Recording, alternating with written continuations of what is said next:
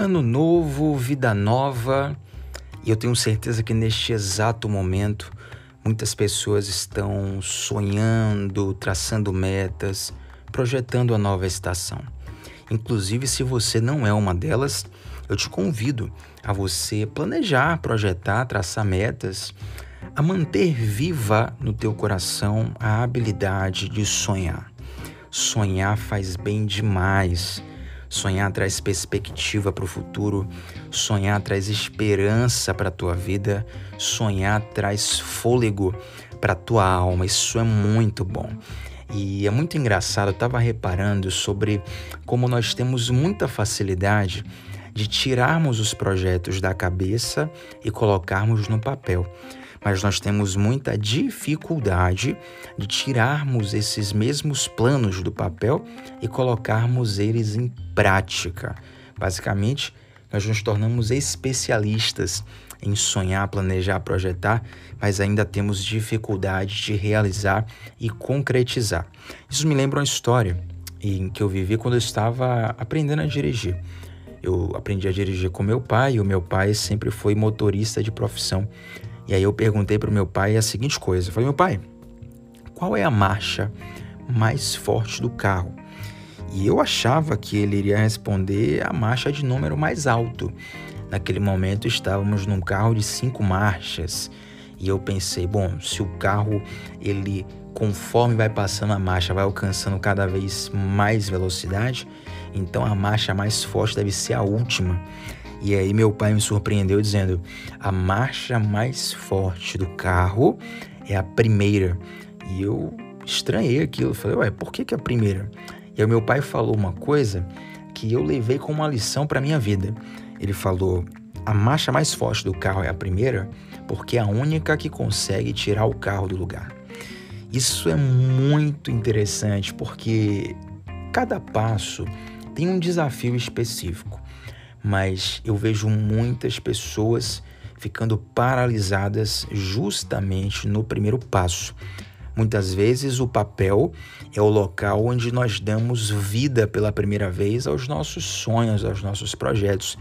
E muitas vezes esse mesmo papel, que é um local de vida, é também um local de morte, porque os projetos que foram colocados ali acabam não saindo dali na maioria das vezes. É por isso que eu quero te dar três conselhos bem práticos para te ajudar nesse novo tempo a você não apenas colocar os projetos no papel, mas tirá-los de lá e começar a realizar e a concretizar. Então vamos lá, primeira coisa. A primeira coisa que eu tenho para te falar é algo que o Espírito Santo de Deus me falou quando eu estava num tempo de oração para algo muito importante da minha vida.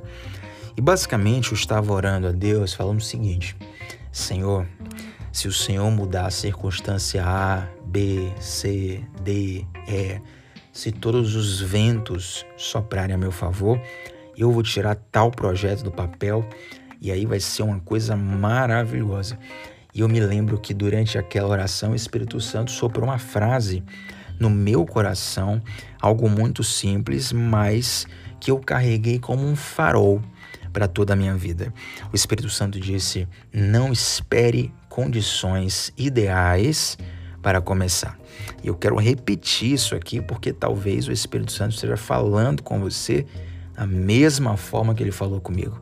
Não espere condições ideais para começar. Por quê? Condições ideais são condições que só existem no campo das ideias. Então você vai perceber que pessoas que estão costumeiramente esperando por condições ideais para startar um projeto, para começar um plano, para começar o seu sonho, elas na verdade estão uh, debaixo de uma nuvem de procrastinação. Elas têm uma, uma vibe procrastinadora muito forte e normalmente são pessoas que vivem à base de desculpas. E eu tenho algo importante para falar para você sobre desculpas. Desculpas são uma opção que nunca irá faltar no cardápio da vida. Sempre que você estiver com fome de desculpas, haverá desculpas no cardápio da vida pronto para pronto para saciar a tua fome, para saciar teu medo, para saciar o teu receio de começar. Então, sempre, sempre, sempre que você procurar uma desculpa, você vai achar. Muitas vezes, quando nós não achamos desculpas, nós inventamos elas. E essas desculpas, elas vêm traduzidas sob a forma de condições ideais. Né? Quando isso acontecer, quando fulano X, quando no tempo tal, quando eu tiver tal coisa, e a vida vai passando e você nunca começa. Então, não espere condições ideais para começar. Até porque o que você julga ser ideal, muitas vezes é algo do seu filho em particular. Não é algo realmente favorável. Quando você diz assim, eu estou esperando condições ideais, está dizendo, quando tudo conspirar a meu favor, quando o vento soprar completamente a meu favor, eu vou começar. Mas se você fizer um exame minucioso na sua vida, você vai perceber que a grande maioria das coisas que deram certo na sua vida, elas floresceram em ambientes de adversidade. Não foi em ambiente de condições ideais, percebe? Então, muitas vezes o que você julga ser ideal nem vai ser tão bacana assim. E aquilo que você julga prejudicial pode ser o ambiente certo para a tua ideia, para o teu sonho, para o teu plano florescer. Então, passo 1, um, não espere condições ideais para começar. Passo 2, faça o melhor com o que você tem nas suas mãos hoje. Muitas pessoas não iniciam, não começam uma jornada porque esperam ter a melhor ferramenta possível nas suas mãos. Mas observe comigo, você não tem a obrigação de ser o melhor do mundo em alguma coisa, mas você tem um dever, que inclusive é um dever moral, é um dever espiritual, de fazer o melhor com aquilo que você tem nas suas mãos hoje. Pega esse exemplo aqui, ó. Imagina que você tem uma reunião muito importante para fazer lá no Japão. E aí, você é uma pessoa, você é um trilionário, uma trilionária, você tem todo o dinheiro do mundo, você tem um jato particular, então você vai para o teu jato particular e voa até o Japão para essa reunião importantíssima que vai mudar a história da tua vida, da tua família, dos teus negócios, de tudo aquilo que você está envolvido. Você tem toda a condição do mundo, você vai lá pessoalmente e faz essa reunião. Agora imagina, no mesmo exemplo, que você não é um trilionário mas você acumulou ali compras no cartão de crédito, você tem milhas, né? Você consegue pagar uma parte da passagem em milhas, você consegue pedir um cartão de crédito a um amigo, a um familiar, você faz um financiamento no banco, você se espreme todo financeiramente, mas vai para essa reunião que vai mudar a história da tua carreira, vai mudar a tua existência. Você não tem uma, um, um jato particular, você se esforça e faz o melhor com que você pode. Agora vamos para uma terceira opção. Você não tem jato particular, você não é trilionário, você não tem nem milhas, você não tem cartão de crédito, você não tem é, possibilidade de pedir financiamento no banco, você não tem nenhum amigo que possa te ajudar, mas você não pode perder essa reunião. O que, é que você vai fazer? Você pega um celular, você tem Wi-Fi, e aí você vai utilizar Skype, Zoom, Microsoft Teams, Google Meets, FaceTime, algum aplicativo de reunião e vai fazer a melhor reunião online possível. Ah, mas o bom mesmo é o presencial. Ok, eu sei que o presencial faz a diferença. Mas esse é o momento de você fazer o melhor com o que você tem nas suas mãos hoje. Isso, inclusive, é um princípio espiritual que nós resumimos com a seguinte frase: Seja fiel no pouco, que no muito você será colocado. Todo mundo que é fiel em um determinado nível, ele vai acessar novos níveis ainda maiores. E, inclusive, essa expressão ser fiel diz respeito justamente a você fazer o melhor com que lhe foi confiado, tá? Então você não tem a obrigação de ser o melhor do mundo, mas você tem um dever moral de fazer o melhor com que você tem nas suas mãos exatamente hoje. Premissa 1, um, não espere condições ideais para começar. Premissa 2, faça o melhor com o que você tem nas suas mãos hoje. A terceira coisa para a gente fechar é uma é um alerta para muitas pessoas que têm sonhos bacanas, projetos bacanas, mas nunca tiram do papel e dessa vez não por procrastinação, mas por vergonha de começarem pequenas, de serem vistas em um estágio diminuto na construção do seu sonho. Qual é essa dica? Quem nasce grande é filho de elefante. Guarda isso no teu coração. Quem nasce grande é filho de elefante. O teu sonho, Quando você começar a trabalhar nele, você começa a trabalhar enquanto ele é pequeno, enquanto ele é diminuto. É claro que um sonho, ele quando concebido no coração de alguém, ele é concebido grande. Por quê? Quando você sonha com algo, você sonha com o resultado de algo, mas você não pensa no processo.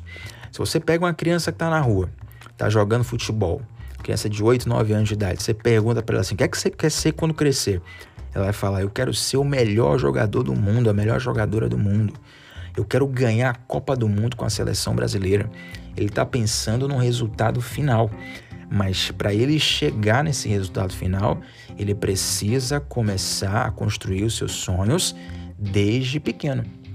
Então perceba, uh, as redes sociais elas trouxeram a novidade da transmissão ao vivo, que todo mundo pode fazer hoje em dia, não é verdade? Se você voltasse aí, sei lá, 15 anos atrás, 20 anos atrás, para você ter uma transmissão ao vivo, você tinha que entrar numa emissora de televisão, isso era uma coisa muito restrita. Hoje, com celulares, com diversas plataformas de redes sociais, você consegue fazer uma transmissão online para qualquer pessoa. E é interessante como muita gente quer fazer live, né? quer, quer transmitir vídeo online, mas não começa, sabe por quê? Pela vergonha de começar pequeno. Aquele receio, né? E se eu fizer a live e ninguém aparecer? Ou se eu fizer a live e só der uma, duas, três, cinco pessoas, eu tenho certeza, eu tenho certeza que se as plataformas digitais dessem um jeito, inclusive eu estou sabendo que elas estão trabalhando nisso, né? Se as plataformas digitais dessem um jeito de fazer as pessoas transmitirem lives sem mostrar a quantidade de espectadores, muita gente começaria a fazer lives. Porque elas não têm receio de aparecer, elas têm receio de parecerem pequenas naquilo que elas fazem. Mas se você quer tirar teu sonho do papel, por maior e mais nobre que seja o teu sonho, ele vai começar pequeno. Só quem nasce grande é filho de elefante. O teu sonho, quando você começa a trabalhar nele, você começa a trabalhar desde que ele é pequeno. A vida nos ensina isso, né? Todos nós, nós todos nós, quando fomos concebidos, nós éramos embriões completamente diminutos, pequenos. Mas nascemos, crescemos, nos desenvolvemos, nos fortalecemos e assim é a dinâmica de todas as coisas na vida. Você precisou ser um embrião pequeno para que hoje você fosse uma pessoa formada, uma pessoa já consolidada, você fosse uma pessoa que já cresceu nesse momento. Então, assim, tudo o que vai nascer, normal, a não ser que seja o filho de elefante. Se o teu sonho for um filho de elefante, aí já nasce grande. Mas fora isso, guarda no teu coração, você vai ter que trabalhar no teu sonho enquanto ele ainda é pequeno, tá? Quero deixar essas três dicas para você. Primeira coisa, não espere condições ideais para começar.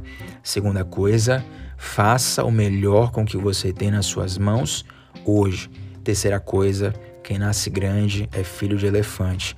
Você vai ter que trabalhar nos teus sonhos enquanto eles ainda são pequenos. E com certeza, se você trabalhar de maneira inteligente, se você se esforçar, se você tiver fé, a tendência é só crescer. O céu é o limite. Espero ter te ajudado até aqui. Muito obrigado por ter ficado até o final. Um salve, até a próxima. Tchau, tchau.